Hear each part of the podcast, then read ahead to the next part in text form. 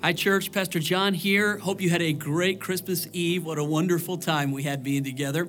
Hey, today, this weekend, I'm really excited. Our campus pastors are all going to be teaching, and I was thinking about something. We are all really into the Broncos right now, and most of the time we're thinking about Peyton Manning and how he's going to do. He's a great quarterback, no doubt about it, but he's surrounded by a great team, and without a great team, you do not win anything, including a Super Bowl, which we're going to win this year. Yeah. So, I want you to welcome my team this weekend, your campus pastor. Give it up for these guys. They're going to do a great job.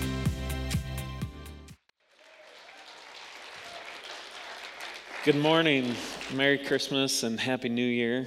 Uh, I feel like I've been gone for a while, and that's because we just had our fifth kid, uh, Joel Elias. And um, yes, thank you. I'm going to uh, tell you guys a little bit about that. Um, here in, in just a little bit, kind of at the end of the message. But um, uh, how many of you guys brought your Bible to church? Electronic copy, real book? We got, okay, that's a good percentage. That's a bigger percentage than what I thought. Okay, I need I need a volunteer uh, that would like to read the passage of scripture that is uh, printed on the notes. But the qualification is is that you must have your Bible, and I want you to come on up here and read it from a Bible. Anybody want to volunteer? Michael. All right. Okay. So, Jeff, I'm going to turn this back on. You guys know Michael, right? All right. So he may tell us your translation, and then you guys can follow along in your Bible or in the notes, um, and uh, then we're going to go from there. So we got Joshua chapter 4, verses 1 through 9. What translation do you have? King James Version. Wow. There you go. and it came to pass when all the people were cl- clean passed over Jordan that the Lord spake unto Joshua, saying, Take you twelve men out of the people, out of every tribe a man, and command ye them, saying, Take you hence out of the midst of Jordan, out of the place where the priest's feet stood firm, twelve stones and ye shall carry them over with you, and leave them in the lodging place where ye shall lodge this night. What, what verse? Through nine. Through nine? Yeah. Then Joshua called the twelve men whom he had prepared of the children of Israel out of every tribe a man. And Joshua said unto them, Pass over before the ark of the Lord your God into the midst of Jordan, and take you up every man of you a stone upon his shoulder, according unto the number of the tribes of the children of Israel that this may be a sign among you, that when your children ask their fathers in time to come, saying, What mean ye by these stones? Then ye shall answer them, that the waters of Jordan were cut off before the ark of the covenant of the Lord when it passed over Jordan. The waters of Jordan were cut off, and these stones shall be for a memorial unto the children of Israel forever. And the children of Israel did so as Joshua commanded, and took up twelve stones out of the midst of Jordan, as the Lord spake unto Joshua, according to the number of the tribes of the children of Israel, and carried them over with them unto the place where they lodged, and laid them down there. And Joshua set up twelve stones in the midst of Jordan, in the place where the feet of the priests, which bear the ark of the covenant, stood, and they are there unto this day. All right, thank you so much. Give him a hand for being strong and courageous, just like Joshua. Um, okay, so we're going to get to that. And uh, for those of you guys on this side, you can kind of see a small stack of stones. Some of you guys, it's like blocked by this lantern because uh, these are representative of the stones that they took out of the Jordan. But if you uh, read that uh, verse that Michael just just read, and then later on, uh, they actually carried them on their shoulders. So uh, if you're in charge of a whole tribe of Israel and you come back with a rock that looks like this, you're going to be mocked the rest of your life, right? So this is just a representation. I'm sure those men, uh, just like men today, would try to herk the biggest rock out of the muddy depths of the Jordan. So, um, but before we get to that, I want to set the scene of uh, what was happening that caused them to pick up these stones and place them uh, on top of each other as uh, and build them into a pillar as um, a mark of remembrance. And so, um, you guys know the story about the Israelites. They were held captive in Egypt for 430 years, and then Moses came to their rescue and the plagues and the story of the Exodus and crossing the Red Sea. And then they get into um, the wandering in the the desert and they wander for almost 40 years, just five days short of 40 years. And then Moses dies along with his whole generation and the nation is left uh, looking at Joshua to be their leader. But the problem is, is that what stands before them, between them and their promises that God has uh, spoke unto them, that their ancestors had pleaded with them to go back to this land, the route that they took caused them that they needed to enter into the promised land, heading west, crossing over the Jordan River. Now, if it was just you and your family, it's okay, and it wouldn't be that big of a deal because even back then, there were fords set up. There was a place where you could cross the river, and it would probably looked a lot like um, a Tom Sawyer raft. It was uh, maybe some trunks of trees that were uh, cut down and whittled and then tethered together with rope or twine or whatever it was, and you would cross that way. But you would only cross maybe a few people at a time. Um, maybe there was a certain raft that had fences on it or something that could get um, a, uh, uh, a cow or a goat or something like that across. But what do you do when you have more than a million people stuck at the side of the river? And to complicate things, it was during the high season, the flood season of the Jordan. So, right now, some of you guys have probably seen pictures. Maybe some of you guys have actually been to Israel and seen the Jordan River. There's places where you can get baptized in the Jordan River. Well, um, right now, there is flowing through the Jordan River 300 million um, cubic feet of water annually. Now, that is one tenth of what the Jordan River was when the Israelites stood at its banks, needing to cross.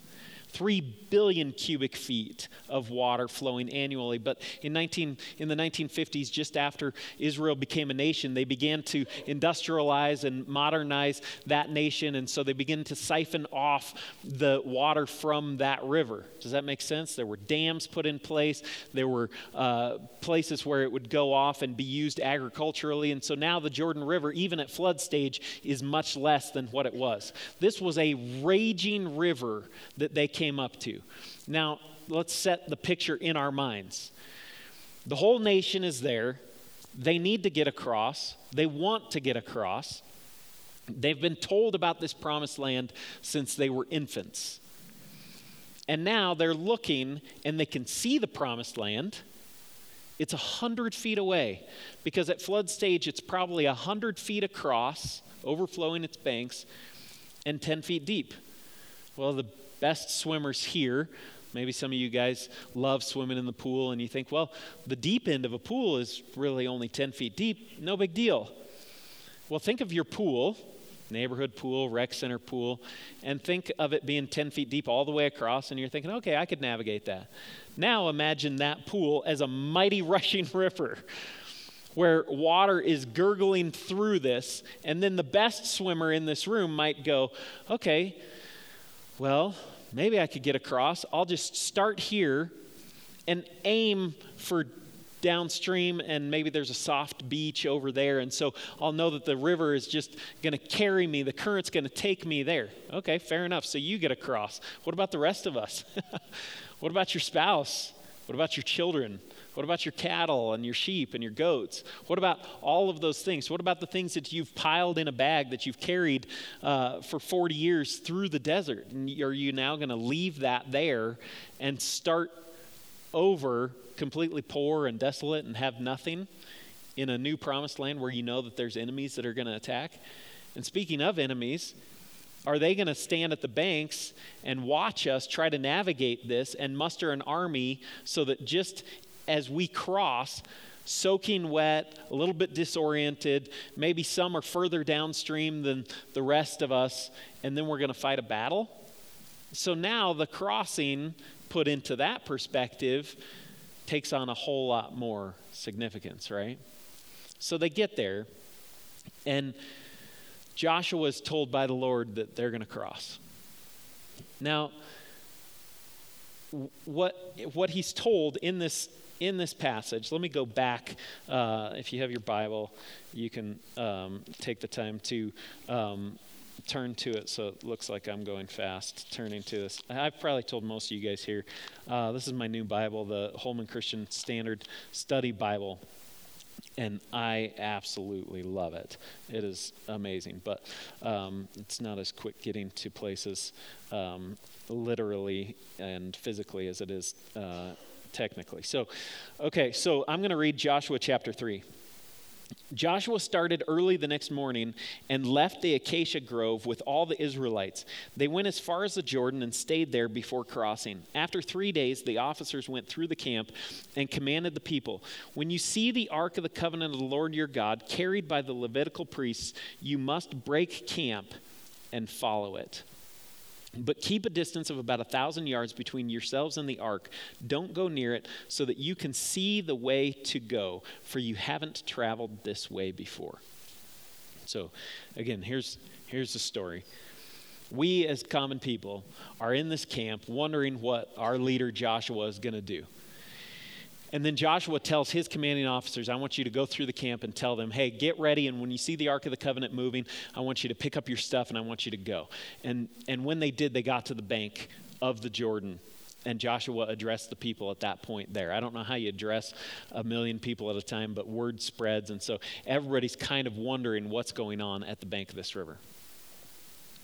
And then what we see and what the passage tells us is that the priests are to take this box carried on poles, and they're supposed to go from these flooding banks and walk down, and maybe these steps are kind of representative of how these priests are carrying this box. If you've ever carried something like this, you know how you have to kind of coordinate it, and then you add water and mud and reeds to the equation. You can imagine these guys kind of slowly looking at each other, going, okay, we don't want to drop this and we don't want to get swept away. So, are we going to do this? But then the Word of God says this that as soon as the soles of their feet were in the water, the water got swept back upstream back up to a city called Adam. Some uh, of the researchers think that it's as, as far as 30 miles away, some as close as 12 miles away, but we're talking so far that you can't see it. Kind of the image that we get from their parents crossing the Red Sea is kind of like two walls of water, right, at the Red Sea. But the image here is that the water going downstream continues to go downstream, but the water that's upstream from them is stopped up somewhere upstream where they can't see it. So let me come on to your side of the Jordan, okay? All of us are here and we want to cross the Jordan. Now we're going west in our mind, okay?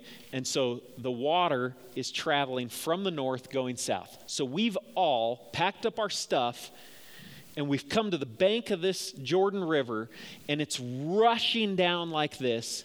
And we're about to cross. Think about what you'd be feeling at that moment. Thinking about your family. I've got five kids. Okay, I don't know how many goats and cows I have at that moment, but I know that my hands are full. My hands are full now, right? Those of you that are changing diapers, you, you already know. Actually, we'd probably not be first in line, right? We'd probably be like 10 minutes late, right? So we're tardy, but some of you guys are up here and you're ready to go, but you're thinking through this okay, what's going to happen? And then you see those priests walk out, and the water just way up there, totally gone. Now, there's security if there's a wall of water, right? If there's an invisible wall of water, you can kind of glance at it and know, hey, it's it's there and there's something miraculous taking place and so i'm going to dare to do this but if you can't even see it maybe it's around the corner maybe there's a hill or something you don't know when it's going to come and it's not like they belong to a rec center where they got to practice swimming every once in a while right these guys don't swim they just don't we know that their kids don't we know that their animals don't so put ourselves here what are we doing am i going to go first Sarah, are you going to go first? Mickey, are you going to go first? What, who's who's going to go first? Do we dare do it? Michael will probably go first. but now, if you do go, what side of the Ark of the Covenant are you going to go on? The downstream side, right? because if the water comes, you're going to hope that maybe it will stop right there. So we're all going to kind of go around this way. It's a daring moment right there. And I think before we get to the point of recognizing the significance of the rocks, we have to recognize the significance of the crossing. And too often, I think, we live in this moment where we recognize the calling and the promises of God for our lives, for our families, for our jobs, for our future. But it's scary to actually te- take that step of faith, right? Because it's risking everything. It's risking not just us personally, but all the people that we're connected with, family and friends. Are we really going to do this? The Hebrew word there for dry ground doesn't necessarily mean that it's not muddy. So when you're crossing through something and about to reach the promises of God for your life, and it starts getting messy, know that that's kind of how it's always been for the people of God.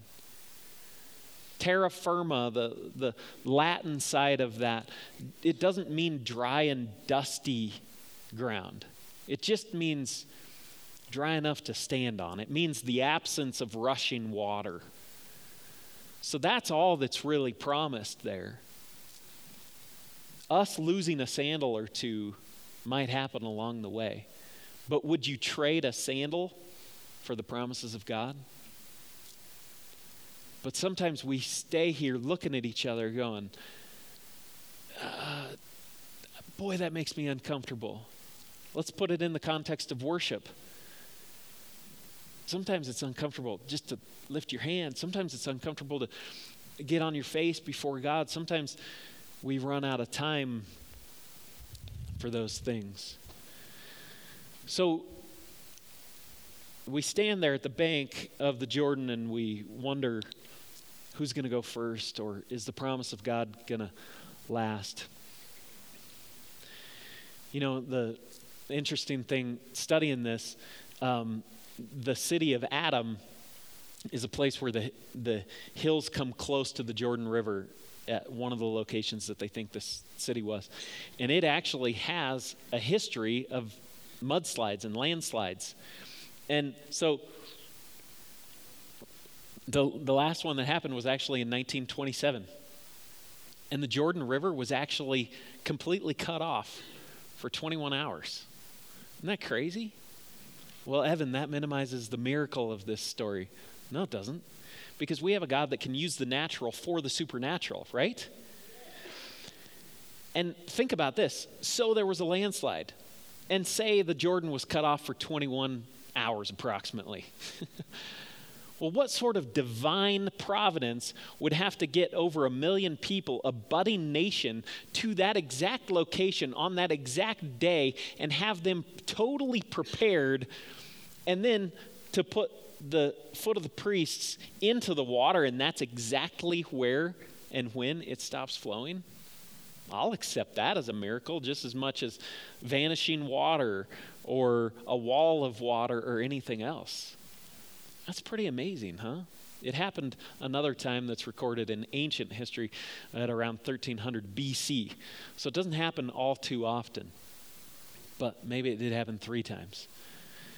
So are we going to do this? Well, let's teach our way through this because I think when we read a passage of Scripture or a couple chapters, um, the thing that we should just do is say, okay, God, what, what did this mean to those people? And I think that's what we kind of laid down here.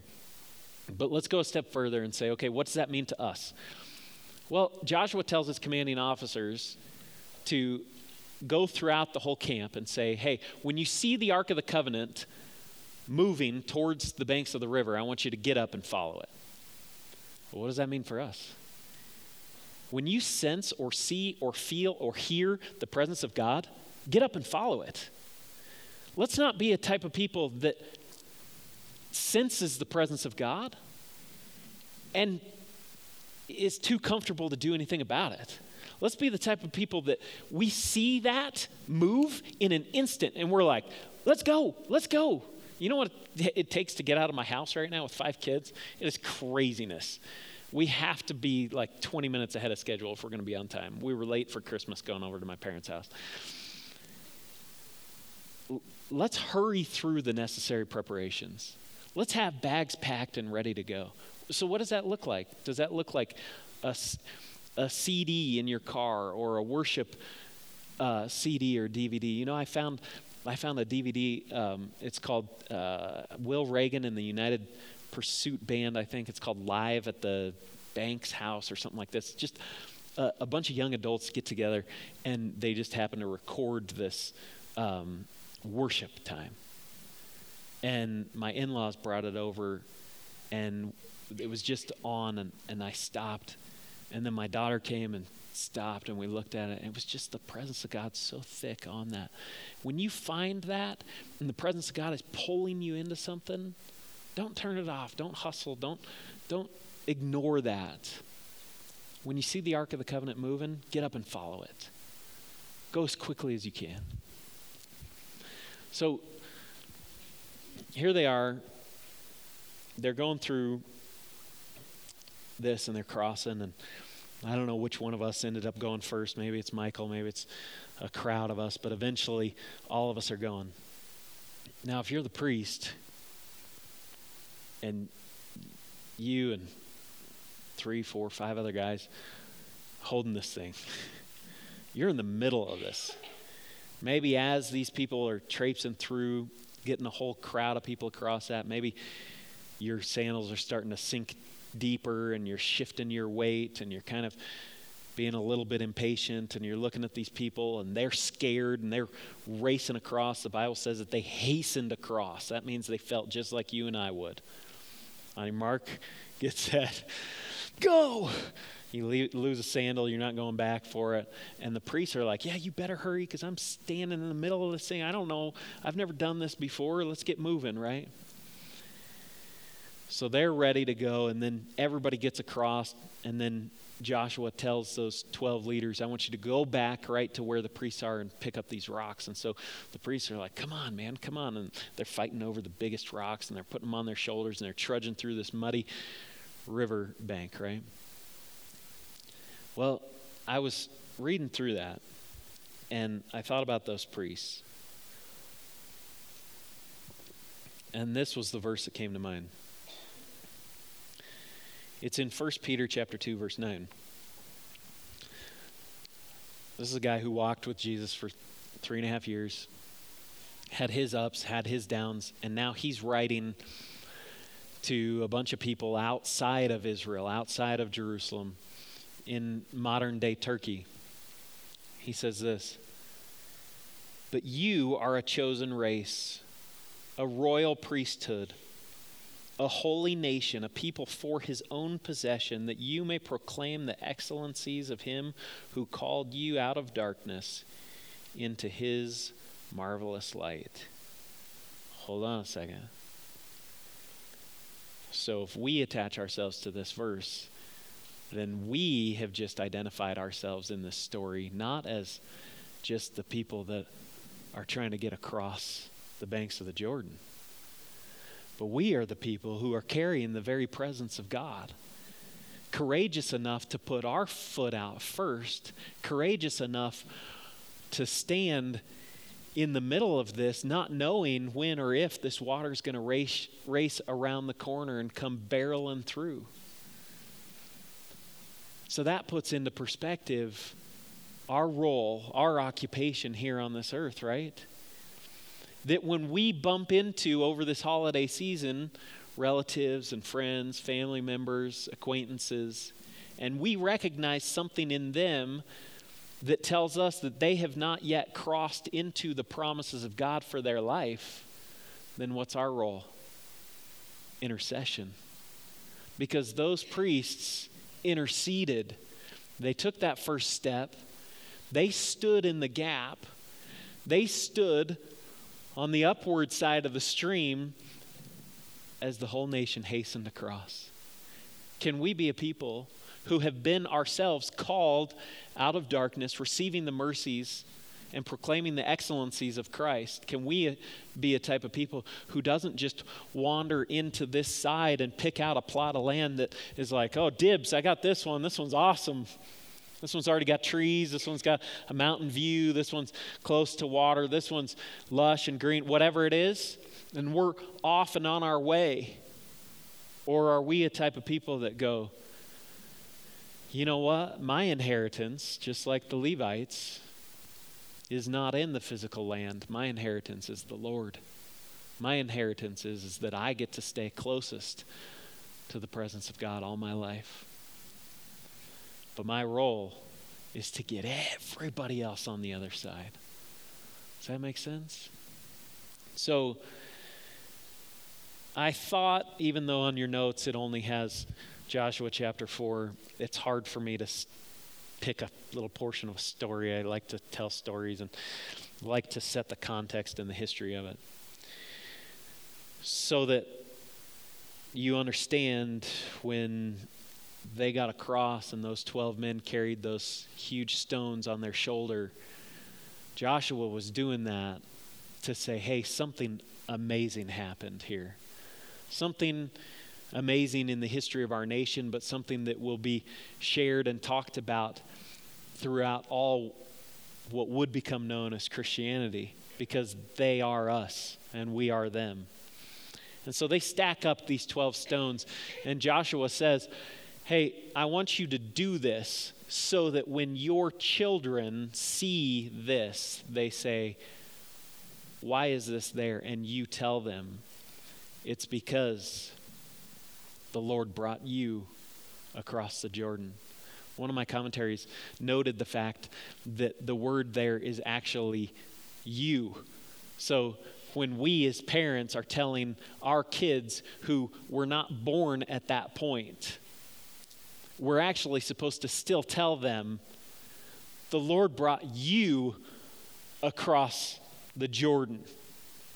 The Lord did this for you. So think through all the victories that the Lord has brought you through in your life.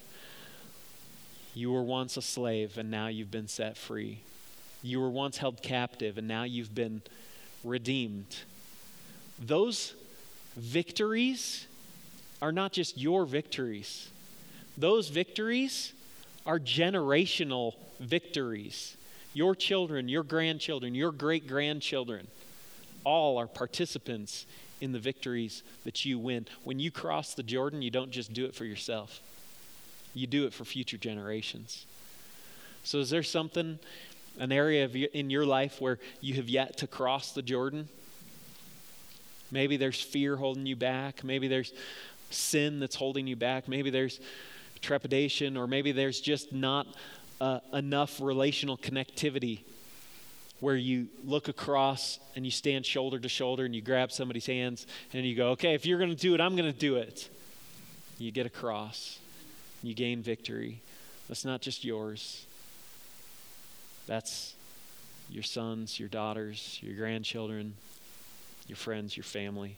We're all in this together. So we decided that we would look back on 2014 and and kind of label some of the rocks at JFC and here and personally and kind of do this as a an example for what all of us can do personally. And so what I'm going to share with you is these are some of the things that happened at JFC that we don't always get a chance to share, we don't always get a chance to talk our way through this. But if we were going to take some rocks and stack them up as a church, and I want to remind you, you guys are the nine o'clock service at one of four locations. If you were at Christmas Eve, you saw the breadth of this church. There were 1,500 seats set out for three services, and they were packed, all of them. Um, so sometimes I get to see it because I'm part of all the teams. But it's hard when we're just in one service to go, well, I remember that one time we baptized one person after this one thing. Well, that's part of something that's happening uh, that's much bigger. So let's go through this. back in May, um, just before Memorial Day, we had an event called Life Day. Maybe some of you guys showed up to church here. We canceled services, um, and there was a bunch of people that actually showed up here, even though we announced it for like eight straight weeks. But you don't listen to the video announcements, anyways. Well, if you were there, you saw that there were two horse troughs set up after we packed a football stadium, Shea Stadium, down near Highlands Ranch. We packed it out, had awesome worship. John preached a, a short message, and then we went back into worship and we baptized people. I got uh, to be in charge of one of the tanks, and we baptized cumulatively 140 people in one day that's pretty awesome. That's a big rock to put on your shoulder and carry out of the river and say, man, something happened. And fast forward to Easter, we gave away 300 salvation packets on Easter. 300. Now let's just let's just be uh, pragmatic or pessimistic and just say, yeah, but Evan, those are just salvation packets, and who do you, you know, what do you know? Well, let's divide that in half then. 150 150 people that crossed the Jordan on Easter and said, Hey, I'm leaving my wanderings uh, back there and I'm coming into the promises of God. Well, let's say half of them turned away. That's still 75 people into the kingdom of God, right? I'm sick of being pessimistic. Okay. we had 14 services that day. 14 services and over 5,000 people attended church. In the discipleship realm, we took major steps in discipleship, Lakewood leading the way as we launched life groups. Gary and Paula Ellerman have been significant here on the third row, helping me to do that. We launched 20 groups um, and we're pushing JFC into uh, that um, purpose Giving, we uh, the team that went to Israel took forty-one thousand uh, dollars that was raised here to give away to our to our partners uh, in Israel, Jews specifically, um, and messianic um, ministries. Um, missions giving $424,000. Missions, 54 countries were impacted either by uh, JFC teams or long term missionaries or projects eight short term teams uh, left here and went overseas. Eight teams. Um, $20,000, if you remember when Paul Childers was a guest speaker here, $20,000 was given. He talked very briefly about the churches in Nigeria that are being burned down by Muslims and $20,000 was given to build four uh, churches to rebuild them what a statement of faith is that? Yeah, you can burn our church down. We're just going to go somewhere, get money, and build it back up again. How'd you like to be that? How'd you like to just stay right there and go, burn it down, I'm going to build it back up. Burn it down again, I'm going to build it back up. And I'm going to take people from the other side of the Jordan and bring them into the promises of God. That's awesome. 145 people went on short, on short-term missions. Um, there was the Estes Park flood relief. That family that lost their house up in Estes Park, JFC raised $50,000 to help them rebuild their house. It's going to be done in 2015 holiday outreaches here at this campus. We had an amazing outreach. It's still going on. Um, we connected with Open Door Ministries.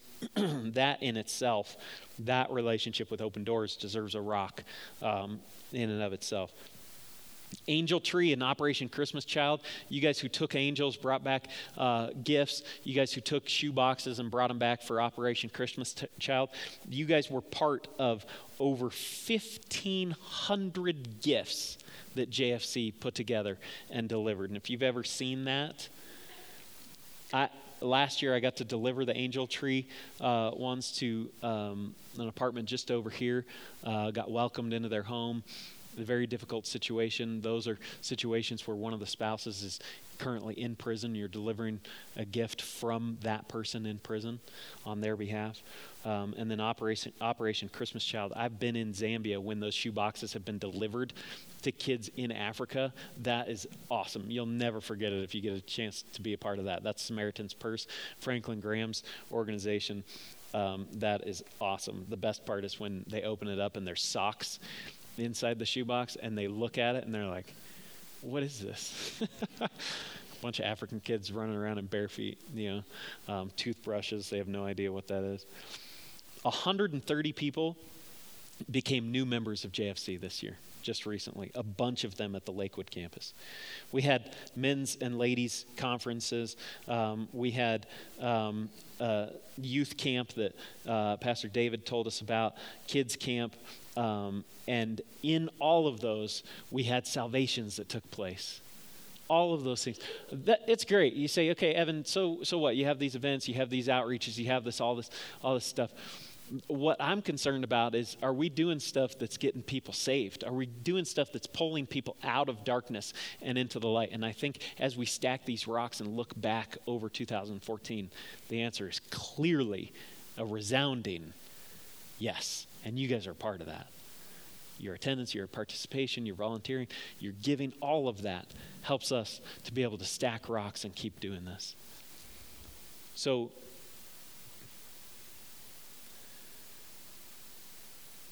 we say all of that just as an example for us as we go into the typical New Year's resolutions. Sometimes we look forward more than we look back, right?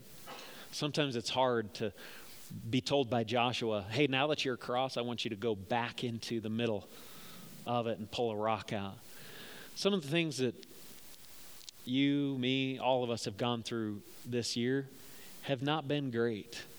I can scan the audience right now and know stories um, that if we all were handed this mic, we would all be in tears very quickly. But I think the scripture tells us that we should maybe, if not physically, mentally and spiritually, go back into the thick of that through which we've crossed and pull something out of it. Don't let it just be, hey, I got through it. Hey, ah, I got through another year. Hey, we made it. Let's be people that go back into the thick of it and pull something out of it. Name it, call it what it is, write it down someplace. What we have at both of these crosses in the back, and as we go back into worship here in just a couple minutes, there's river rock, not as big as this, but big enough to fit in your pocket or throw in your car, and there's Sharpies back there. And what we've thought of, and you don't have to do it, but I would encourage you if that is something that will help it to stick. On one side of it, write a word or a name or a verse about 2014 praising God for what He took you through, got you through. And then on the other side of it, write something, maybe a word or a short phrase or a Bible verse for 2015, something that you're believing God for. Because we can look back and say that God got me through this, but we can also look forward and go, man, now there's a bunch of enemies that I need to fight, right? So, um, as I close and the worship team can come on forward and help me um, tell this story quicker. This is this is a glimpse into my life personally in 2014. We had the advantage of actually naming a child this year.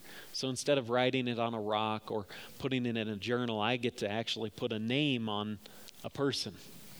And so we, cho- we chose Joel Elias, and this is what it means Joel is a name that means um, he is one who believes that the Lord is God, that Yahweh or Jehovah is God.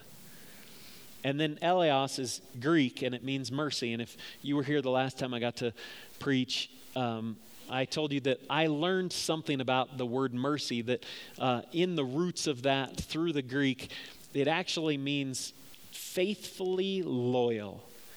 That mercy is not just God being courteous to us, just excusing our wrongdoings. But it's God being faithful to us when we're unfaithful, and it's God being loyal to us when we're not loyal. But then you go back into the minor prophet of Joel, and Joel is the guy who basically proclaimed, as he called the nation to repentance, called them to turn back to God. He's the guy that said this. One day, one day, there's not just going to be a prophet here and a prophet there Not just somebody who senses the presence of God here and proclaims it over here, but one day, thus says the Lord, I'm going to pour out my spirit on all mankind. Your sons and your daughters, they are going to be the ones that prophesy, not just some holier than thou prophet, but all of us. And he says it almost redundantly just to prove his point that even your male servants and your female servants they will receive the spirit of the Lord and they too will prophesy. Put that into context. Where females were discredited, pushed to the side. Slaves weren't people, they were just property. And he calls the lowest of the low and says, I look forward to that one day when the Lord is going to pour out his presence and make it available to all mankind. That's Joel chapter 2. Fast forward to Acts chapter 2. A bunch of people who've just followed Jesus for three and a half years, some of them. Jesus is now gone. He ascended. He, he was crucified, risen. Now he's ascended, and a bunch of people sitting around in a room praying but not knowing what's happening or what they're going to do. And all of a sudden, the presence of God overtakes all of them. They start talking in crazy language. Peter stands up, and what does he say to the crowd that's gathered down below, hearing this commotion? He says, This is that which was spoken by the prophet Joel. So, my proclamation in 2014 when I dealt with things like a blood clot personally and other issues that probably don't even hold a candle to some of the things that you guys have gone through. But in the midst of that, I proclaim this. Joel Elias, the Lord is God, and that God is faithfully loyal, and that God is a God who doesn't just choose people, He chooses all of us makes his presence known to all of us. So, Heavenly Father, we come before you. And we accept that, God. We desire to walk across the Jordan. We desire to walk into the promises of God for our life. God, help us now as we decide to do that. God, we know that we can only do that as you fill us with your presence. Pour out your spirit upon us. But God, help us also to recognize that we've been called into a royal priesthood. So it's our job to carry your presence into the thick of it, into the muddy mess of it, and help people get across. God, we love you and we praise you. In Jesus' name.